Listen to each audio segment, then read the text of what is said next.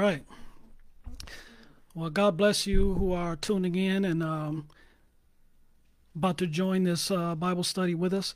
Uh, not really, not really much of a Bible study. Actually, it's kind of um, theological reflections as I'm kind of reflecting upon some issues in our culture today and from a theological perspective. Um, we've taken a break from our Bible study for for about a month or so, and I've really been spending quite a, a bit of time thinking about some of the things going on in our culture, and most most importantly, things going on with the church, uh, because in, in in all actuality, as Christians, our biggest question is, what does this mean for the church? What does this all mean for the kingdom of God? Because we know that the whole point, the whole point of everything is the kingdom of God. Jesus Christ is head of all things for the purpose of his body, for the purpose of the church, which is his body, which fills all in all. And so the whole point of history is for the advancing of God's kingdom and for the building up of his church. And so as we look at things going on in our culture to, today, the big question is not what does this mean politically, not what does this mean economically or socially. The big question is what does this mean theologically? What is God trying to say to us in all of this? And obviously, if you've been paying attention to what's been going on so far this year, you cannot believe, especially if you are a student of the Bible, if you are a theologically minded person, you cannot believe that the things happening in our society today are just coincidental things, that they're just accidents, that um, this is just history working itself out. If God is not if God is not in control of what's happening today, then there's no such thing as the sovereignty of God. So if God is absolutely sovereign and God is in control of what's going on in our world today, what does it mean theologically? What does it mean for the church? What what lessons? And one of the things that, that I have been thinking about is what these events today have exposed about the true spiritual state of the Christian church in America. In other words, this has been a time of to diagnose, as it were, the state and the health of the American Christian church. How is the church responding to the challenges of our time today? And there's, of course, there have been these two major incidents in our society today. Two great challenges. First, we had, and we're still living through, the uh, COVID 19 virus with all of the fallout from that, including the shutting down of our uh, of the country and most importantly the shutting down of the church um, one thing you know regardless of what your opinion and what you think about things one thing you cannot deny if you're a Christian is that the church being shut down, and I mean not for one week, two weeks, but for going on four months now, that's a serious thing. That is a serious thing. To not be able to gather for public worship with God's people and to give public, bring per- public worship to God, and not being able to do that for, for the last four months and uh, in a lot of churches indefinitely because uh, a lot of churches don't know when they'll be able to reopen. Uh, that's a big problem. That's a big problem because the church is not truly being the church if it is not gathering. The word church means an assembly. That is the nature of who we are as a church. We are an assembly of people who have been called out of the world, joined to Jesus Christ in order to belong to God. And when we gather together for public worship, we are expressing our identity as God's called out assembly. But then the other thing is, we've been watching in the last uh, month or so, we've been watching the explosion of the, the Black Lives Matter movement. And we've been watching protesting and um, all types of demands for justice. And now we're seeing some political fallout from that, where you have um, people now demanding uh, the defunding of the police, demanding uh, things like um, um, just all kind of things that are uh, all kind of demands that are being made to redress the problem of racism in this country. And again, what does that have to do with the Christian church? Is that just a political issue? Well, yeah, it's a political thing, but the church is affected by it. Now, this is what I want to say. Um, first of all, uh, things don't look good for the Christian church in America. Things don't look good as I as I look at how the church is responding to these particular issues, the lockdown and the inability to gather for worship, and I'm looking at the way Christians are responding to this, and as and also as I'm looking at the way some Christians are responding to these social justice, uh, Black Lives Matter issues, uh, I see some things that's that really um, warrant some concern about the condition of the, the Christian church. Now, on the one hand, we don't have to worry about the church because, uh, on the one hand, the church belongs to Jesus Christ. It is his church, it is his body. And Jesus said he will build his church. And then, not only that, no matter what happens uh, in terms of how the, the institutional church, how the organized church, no matter how the organized church fares in the world, yet and still, Jesus is still going to preserve his remnant. He's still going to preserve, no matter what happens, he's always going to have an elect. He's going to have faithful believers that are going to be faithful to him, no matter what happens in the culture.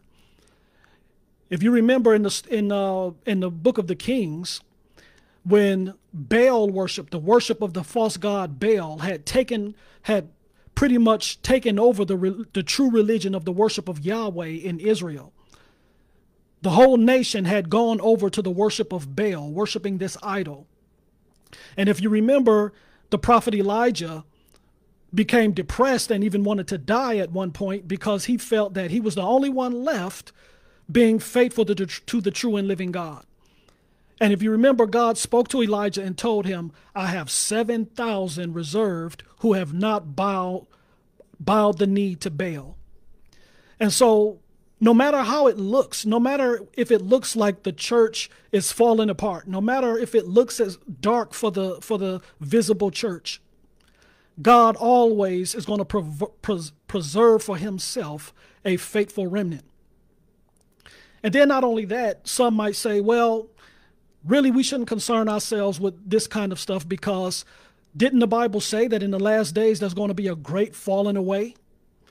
Didn't the Bible say in the last days, days there's going to be a great apostasy and that many are going to turn from the faith and they're going to be seduced and led astray by by damnable heresies and and uh, doctrines taught by demons? Yes, the Bible does say that. The Bible tells us that it would be like this in the last days. However, we do not know if this is the final apostasy before the return of Christ. We don't know that.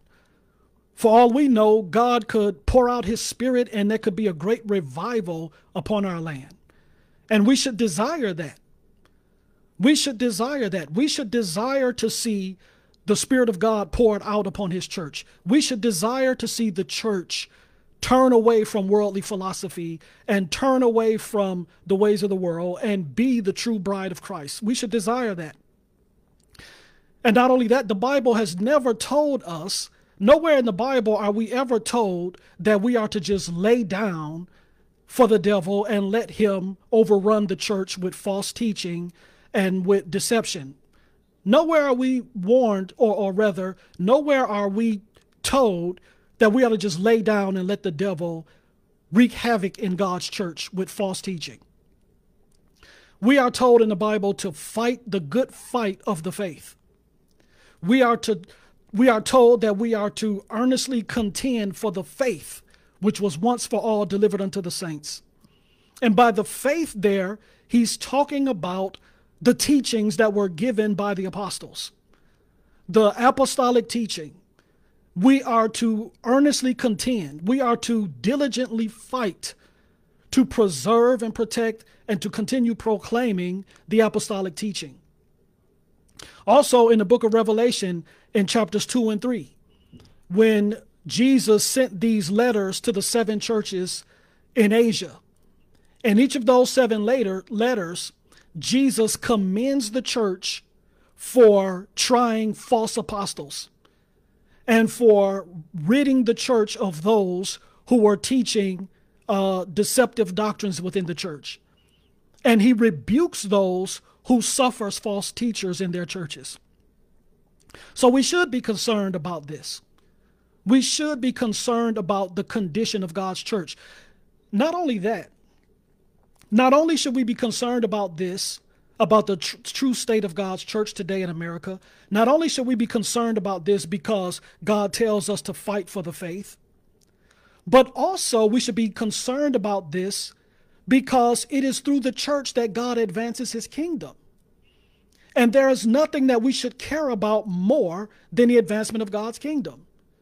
In the Lord's Prayer, Jesus told us that the first thing we should be praying for is that God's name be hallowed, that his kingdom come, and that his will be done in earth as it is in heaven. That should be the thing we pray for before we ask our daily bread.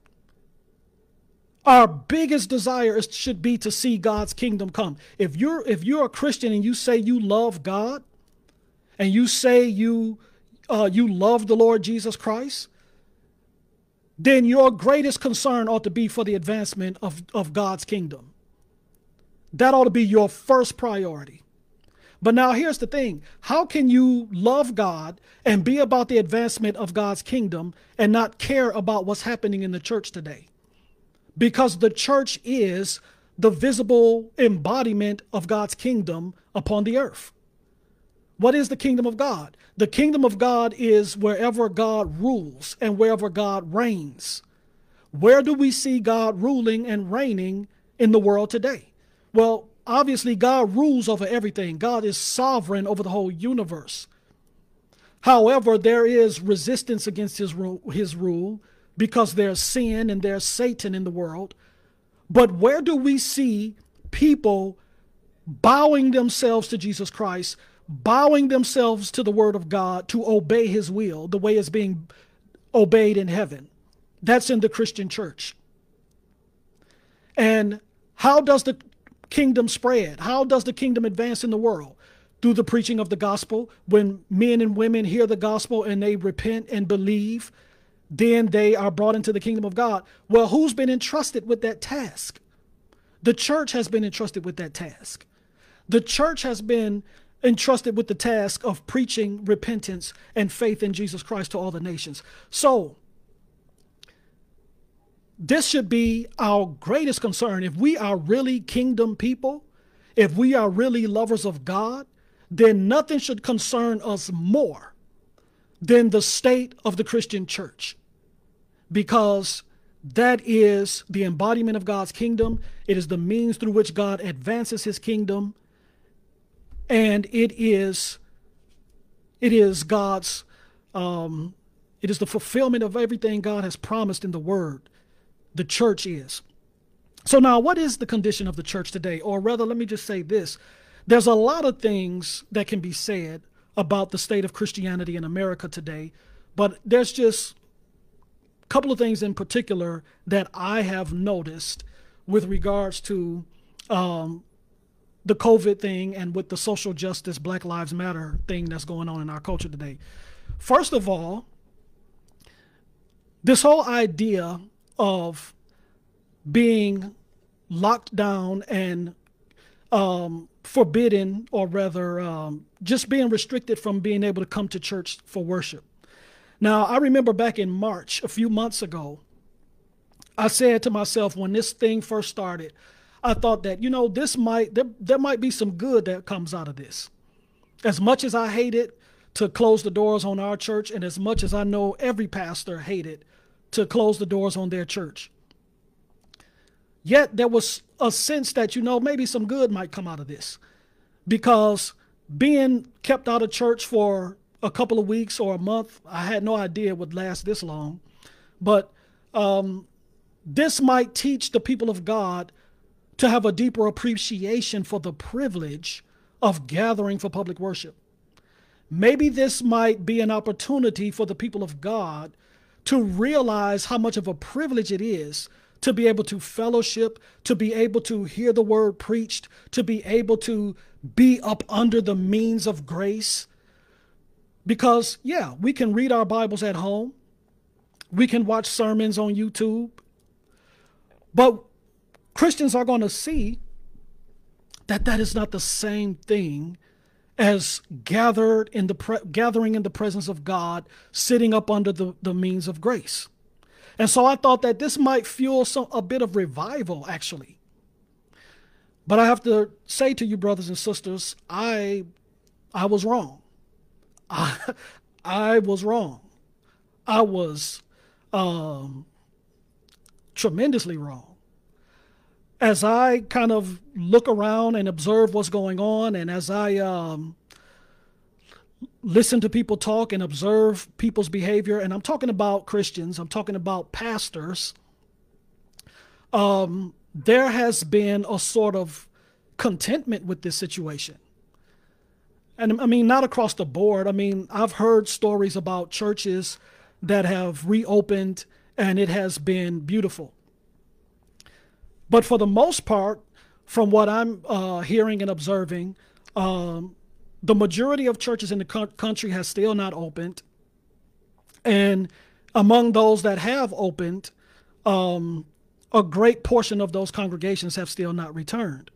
Now, let me just say this this has nothing to do with what a particular individual or particular church feels is necessary to keep people safe. This has nothing to do with that. What this has to do is with people's attitude towards gathered worship. And what I've what I've been observing is that there's sort of been an acceptance of this. I mean, even if even if uh, even if one was to make the idea, or rather, even if one was to come to the conclusion that you know what, I don't think it's safe, I'm going to stay home. Yet, I would have to come to that conclusion with tears in my eyes. I would be brokenhearted. This thing would be tearing me up because there is something really missing when believers are not able to gather. You cannot substitute the gathered public worship.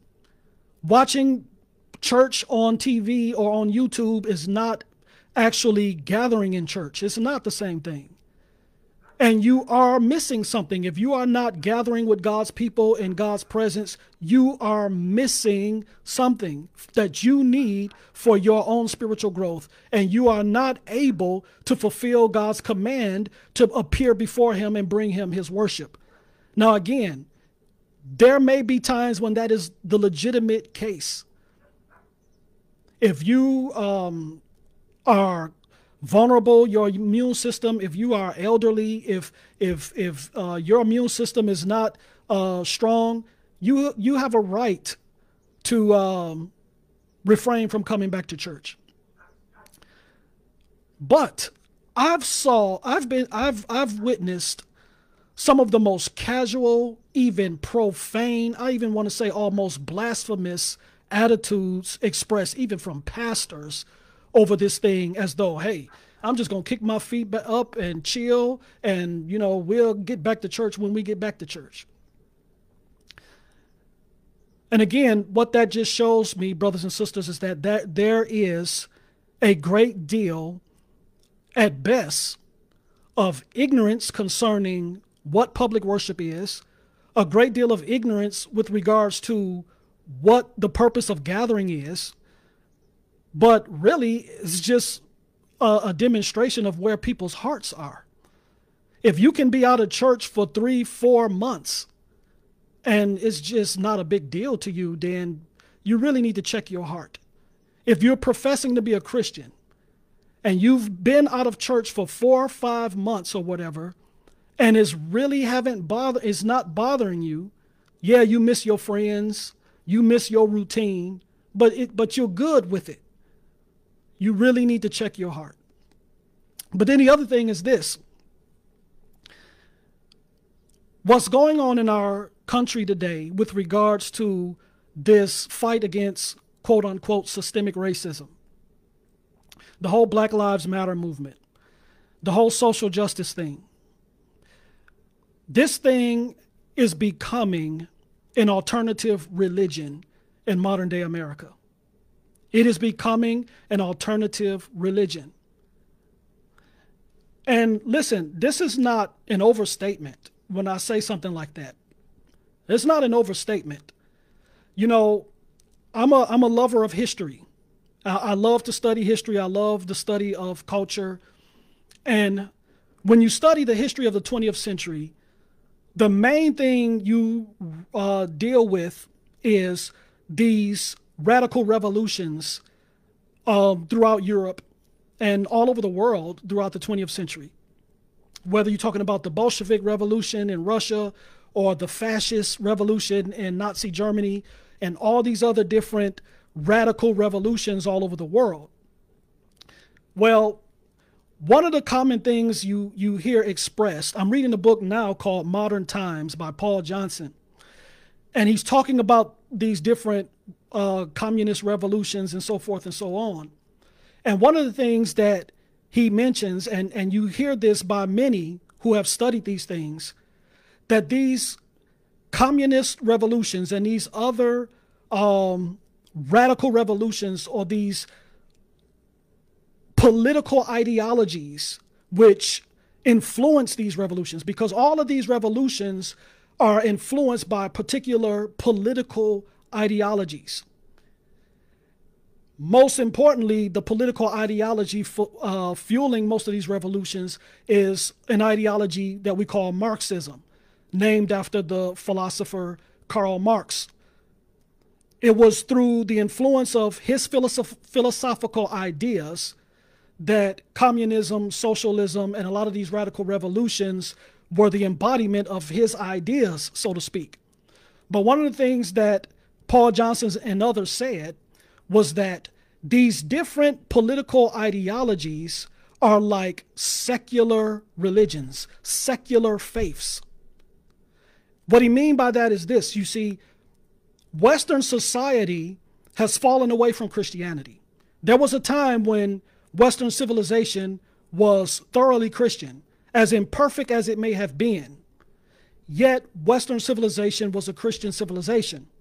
But in the modern times, Western man turned from Christianity with the onset of the Enlightenment and the Industrial Revolution, Scientific Revolution, the philosophy of Charles Darwin and Sigmund Freud, and all this other stuff, which has brought us into the modern era, what happened is Western man turned from Christianity, and now Western society has become a secular society a society based on secular ideals and not religion. But here's the thing human beings are religious by nature. You can try to, you can call yourself an atheist all you want. You can say, uh, I'm not religious all you want. You can push religion aside all you want. But there is a natural, innate religious impulse within man which cannot be suppressed. So, how does modern man gratify that religious impulse? By these political and social ideologies. Especially a lot of these radical ideologies and movements. These are like secular religions to these people. That's why you see so much passion and fervor and, and excitement and emotionalism with regards to these political and social issues. Just look at people. Look at how they're in the how they're acting in the streets. This is more than just politics. This is a religion to these folks. But now here's the thing.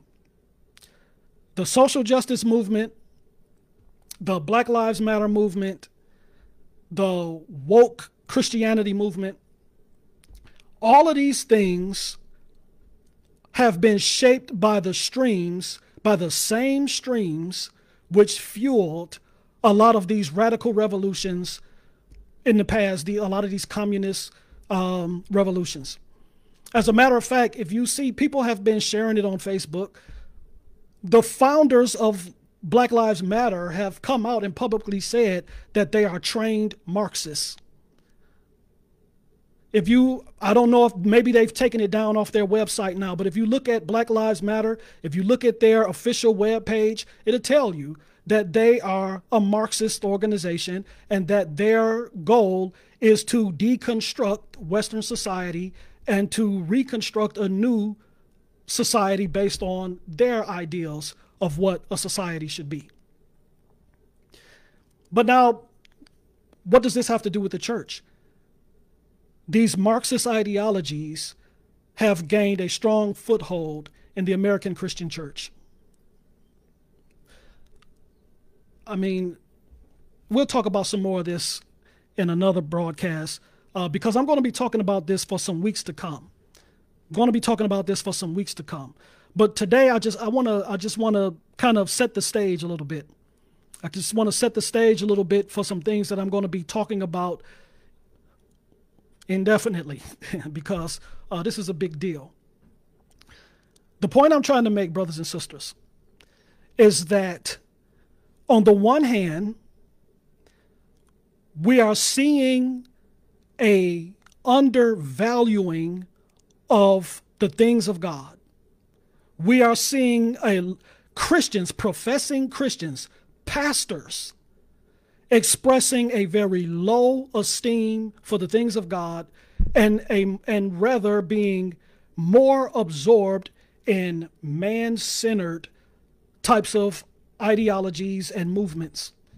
And then at the same time that we are seeing this diminishing and this declining within the church, we see uh, on our we see on the horizon a sort of new religion that is arising in America.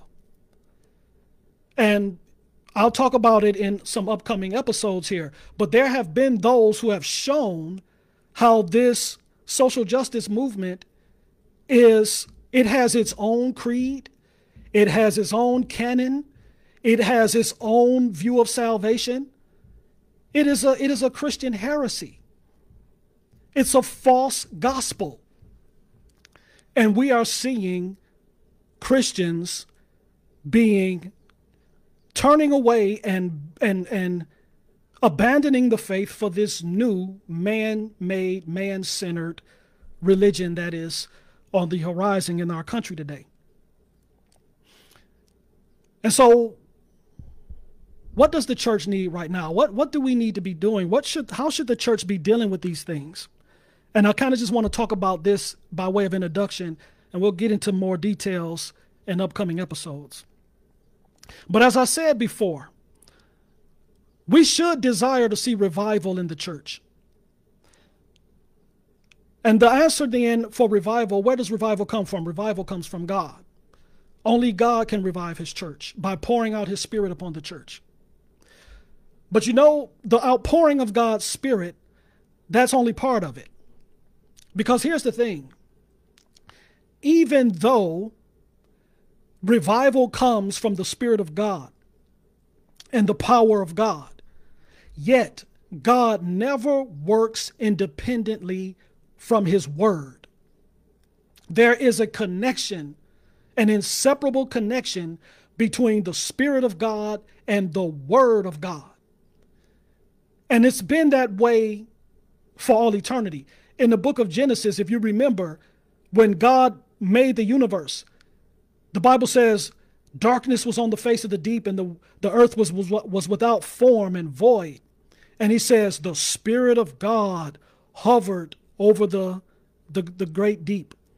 And then, after we were told that the Spirit of God is hovering over the, this formless mass of the earth and in the dark, the Spirit of God is forming. Then what happened next? God speaks, let there be light. Let the dry ground appear. Let the waters separate. So you got this one two punch the Word and the Spirit. The Spirit is maintaining and hovering hovering over and it is the word of God it is the speech of God that declares the will of God and the spirit of God effects and brings about the outcome of what God ordains in His Word. And that's how That's how God works through the Word and the Spirit. So, yes, we need the Spirit of God. We need the Spirit of God to revive the church and to uh, build the church up. But we also need the Word of God, brothers and sisters. We need to turn back to the knowledge of God. Because here's, here's what I think the big problem is. Why is it that Christians today have such a low view of public worship? Why is it that Christians have such a low view of the things of God? And why is it that Christians are being sucked into a man centered, world oriented ideology? Because what has happened is we have inversed the order of things. You see, the true knowledge of Christianity teaches, first of all, it starts with God. Christianity is about God. It is about the true God of the Bible. And we learn about this God that He's sovereign, that He's holy, He's infinite, He's transcendent, He is self existent, He is all these infinite, unchangeable, and eternal attributes about this great and awesome God. But then the Bible teaches us something about man also. Man is a creature. God is the creator, man is the creature. But not only is he a creature, he is a fallen creature. He is fallen, and by to say that man is fallen, it means that he is sinful. He is totally depraved in his thinking, in his understanding, in his affections, in his desires, in every aspect of his being. He is sinful. And so he is utterly needy, utterly dependent upon the grace of this sovereign God for any good. And the reason that God saves this sinful creature is not because he deserves it, not because God is there to cater to man. He does it for his glory. He redeems sinful man in order to glorify the wonders of his grace. So here's the here's the here's the order. God is first. God is supreme. God is central. God is the ultimate. He is the priority. Man is a sinner. He's a creature. He's in need of redemption. Apart from the grace of God, he is nothing but sin and death and misery. But again, that is not the way Christianity is presented in, in, in, in American Christianity today. It's just not. It's just not.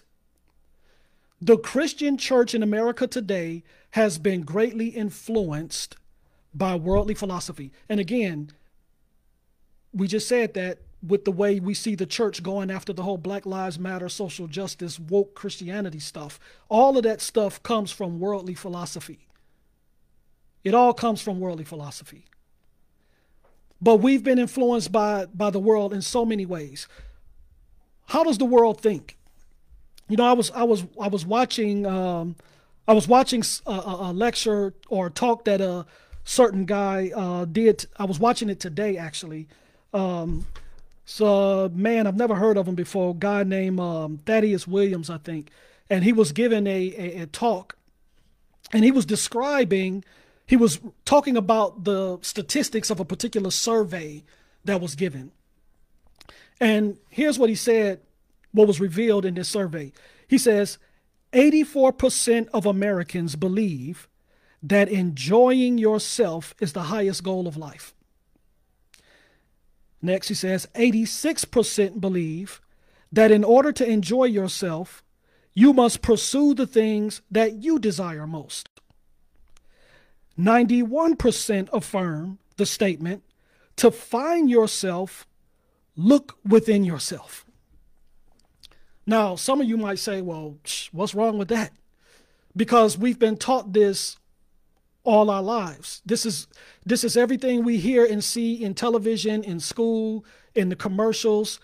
Basically, it's it's it's the religion of self. It's the religion of self.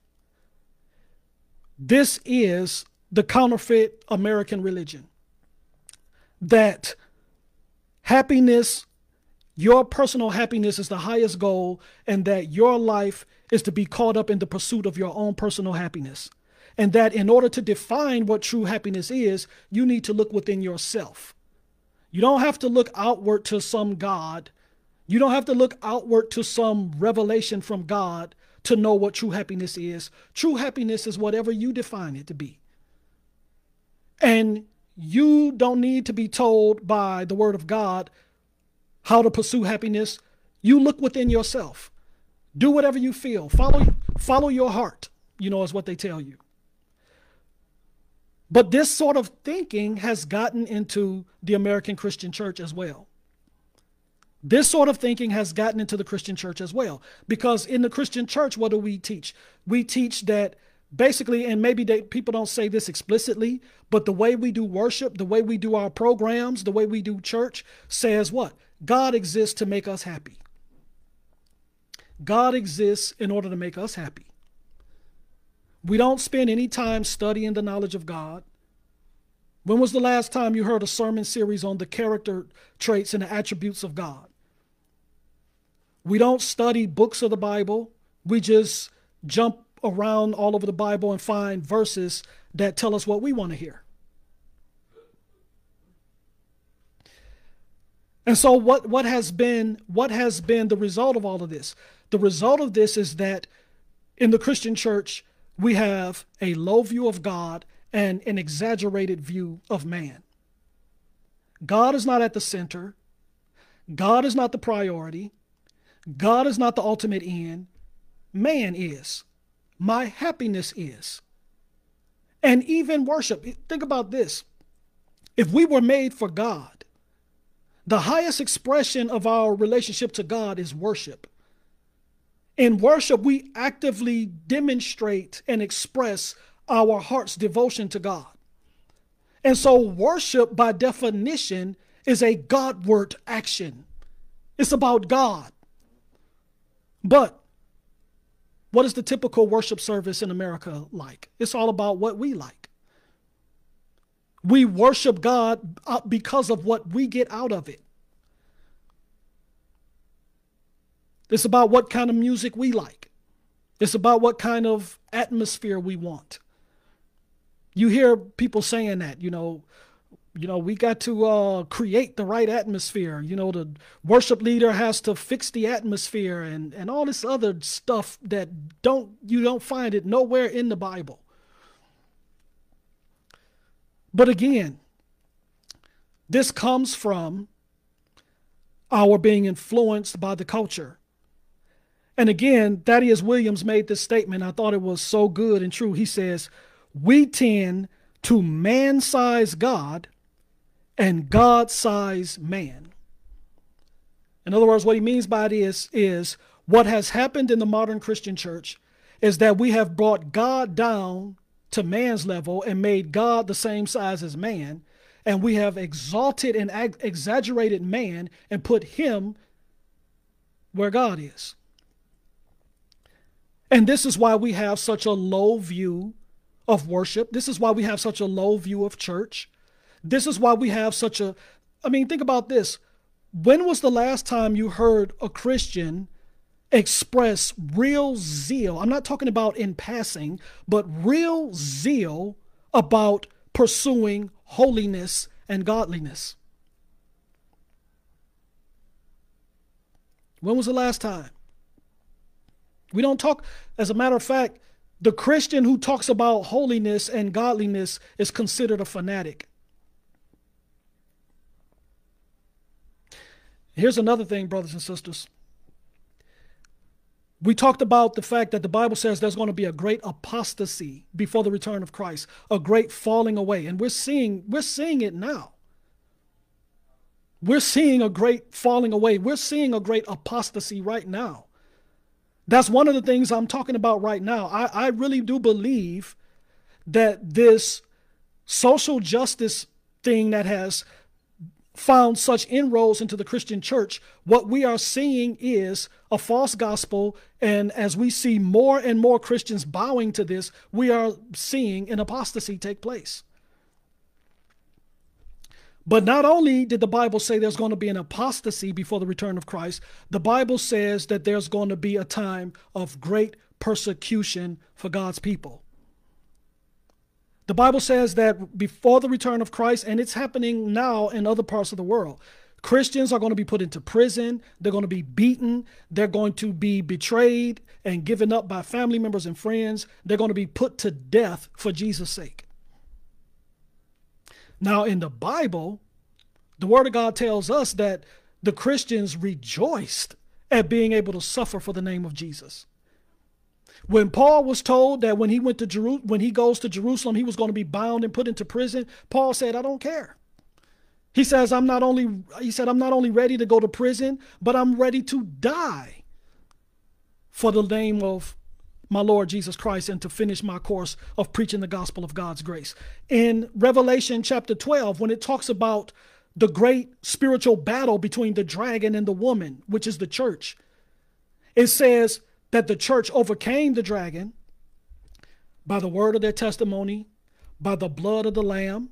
And then it says, they loved not their own lives even to the death. The devil could not defeat them because they were not afraid of death. How many, how many of us today, how many Christians today are willing to go to prison and willing to die for our faith in the Lord Jesus? As I look at the way many of us has been responding out of fear to this virus, I doubt very seriously that many Christians today would be willing to go to prison or would be willing to die for the sake of Jesus Christ. What is my point? My point is if we want to see true revival, if we want to see the church be what God meant it to be, we need to get back to some biblical godliness. We need to get back to some old fashioned fear of the Lord. Because this is the problem again, we have we have man-sized God, brought him down on our level, and we have God-sized man. I think that's the biggest problem. God, our God isn't big. We don't serve a big God anymore in American Christianity. And again, this is not true across the board. There are faithful churches out there. There are faithful pastors out there. But for the most part, when you look at American Christianity, we do not serve a big God. We, smir- we serve a man sized God. The only way to remedy this is to get back to learning about the knowledge of God. Why did the Bible, why did God give us the Old Testament before giving us the gospel of Jesus Christ? Because you cannot appreciate the gospel without first understanding the God whom we need to be saved in order to know and be reconciled unto. We can't desire to be reconciled to a God we don't know.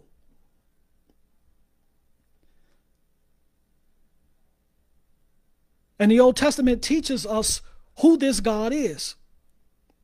And let me say this, and, and, and here's the main thing that I want to close out on. How do we know that our knowledge of God is biblical? How do we know that our knowledge of God is biblical? Here's the key. We know that our knowledge of God is biblical and theologically faithful when it produces the fear of God, when it produces the true fear of God, when it produces true godliness, piety, and reverential awe. That's the characteristics of the Christians in the Bible. Read about Noah, Abraham, Daniel, Isaiah, the apostles, all the saints in the Bible, they were all known for a deep reverential awe and piety and the fear of God. This is why Paul could say in the face of prison, I'm ready to go to prison. I'm ready to die. This is why the Christians in the Bible can be beaten and, and then rejoice that they were counted worthy to suffer for his name's sake. This is why those Christians in Revelation 12 loved not their lives unto the death. Why? Because they were gripped and entranced with a vision of an awesome and majestic and transcendent God. The God they knew and served was an infinite, mighty God, almighty God, absolutely sovereign, glorious in majesty and holiness. That's the God they served and knew. And that's what made them so powerful. That's what made them so powerful. It was their piety, it was their godliness, it was their fear of God. We don't even use words like that today. We talk about being healed, the therapeutic. We're the therapeutic generation. We want healing. We need to be healed. We need to be made whole. We don't care about holiness. We don't care about godliness. We just want to feel better. We just want to be comforted. That's because our God is a man sized God. And we have made ourselves into God sized men and women. If we want to see true revival, we need to recover the fear of God. And the only way we're going to recover the fear of God is by a recovery of the true knowledge of God. I was reading the book of Exodus today in my devotions, and I was reading Exodus chapter 20, the giving of the Ten Commandments. And if you remember the setting, well, back to Exodus chapter 19, actually. If you recall the setting, Moses tells, or God tells Moses to go down and prepare the people. He says, I want you to consecrate them for two days. Today and tomorrow, I want you to consecrate the people. And on the third day, I want you to bring them before me at the Mount Horeb there in Sinai. And God said, I'm going to appear to you. And that's when God came down on Mount Sinai and gave the Ten Commandments. So for two days, Moses and Aaron and the priests are consecrating the people for two days. They were to wash their clothes. They were told not to go near their wives. They were to consecrate themselves and prepare themselves to meet God. And then the Bible says, early that morning on the third day, early in the morning, a loud trumpet starts blasting. And then there's lightning and thunder and fire and smoke on the top of the mountain. The mountain is trembling and shaking. The glory of God comes down upon the mountain. And Moses brings the people to the edge of the mountain, and the Bible says they were terrified. Even Hebrews chapter 12 tells us that Moses, even Moses said he was terrified. But then I want you to notice what God said, or what Moses said to the people after that scene in Exodus 20, 18 through 20. It says, Now when all the people saw the thunder and the flashes of lightning and the sound of the trumpet and the mountain smoking, the people were afraid and trembled. And they stood far off and said to Moses, You speak to us, and we will listen, but do not let God speak to us, lest we die. Moses said to the people, Do not fear. For God has come to test you, that the fear of him may be before you, that you may not sin. You see that? God showed the people a glimpse of his awesome majesty in order that he might teach them the fear of God. And it's the fear of God that would keep them from sinning. You see, the fear of God is the soil from which all Christian obedience, all Christian worship, everything we do in the honor of God, it flows from the fear of God. We don't just worship because we got a good feeling. Because the praise team is up there tearing it up. We don't just worship because we feel good. We worship because our hearts are full of the fear of God. But you don't fear God without having some knowledge of his awesome majesty. The reason God came down on the mountain in this way was to demonstrate the greatness of his majesty and teach them to fear to fear who he is. And this is the goal of religion. The fear of God. This is what what it is to know God. This is what our relationship with God is about. The essence of it is the fear the fear of God, excuse me. Ecclesiastes 12 13. It says, The end of the matter. The end of what matter? Solomon looked at the whole point of life. He looked at every aspect of life from a humanistic perspective. And then he says, Okay, I've looked at all of it. Here's the summary. Here's the conclusion. What's the point of life? That's the whole point of the book of Ecclesiastes. Ecclesiastes is asking, What is the point of life? what he says in Deuteronomy, uh, I'm sorry, in Ecclesiastes 12 13, the end of the matter, all has been heard. Fear God and keep his commandments, for this is the whole duty of man. You see, that's the that's the summary. That is the conclusion of the matter. To fear God and keep his commandments, that is the whole duty of man, to fear God. You can't fear a God you're ignorant of. And you can't fear a God who resembles your grandfather or Santa Claus. The, the, the, the fear of God is born from the knowledge of the God of the Bible. The same God who appeared before Moses and Israel at Mount Sinai in the cloud the same God who appeared before Isaiah and caused Isaiah to say, Woe is me, when he saw this glory, glorious, majestic God seated high and lifted up upon his throne. The fear of God is born from knowing that God. But this is the essence, this is the goal, this is what we have been saved for. Deuteronomy 10 and 12. It says, and now, Israel, what does the Lord your God require of you? But to fear the Lord your God, to walk in all his ways, to love him, to serve the Lord your God with all your heart and with all your soul. Now, this was after Moses had given them the law, and he's summarizing the law. And he's saying, so this is what the law is telling you to do. This is what this is what you are required. This is what God requires of you. The first thing he said is to fear him. Fear God.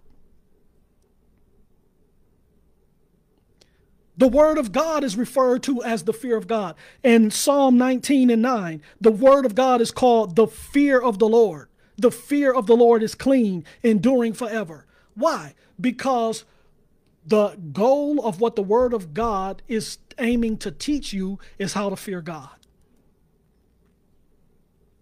I want to read one last verse. I thought this was beautiful. I was reading this earlier in Malachi 3 16 and 17.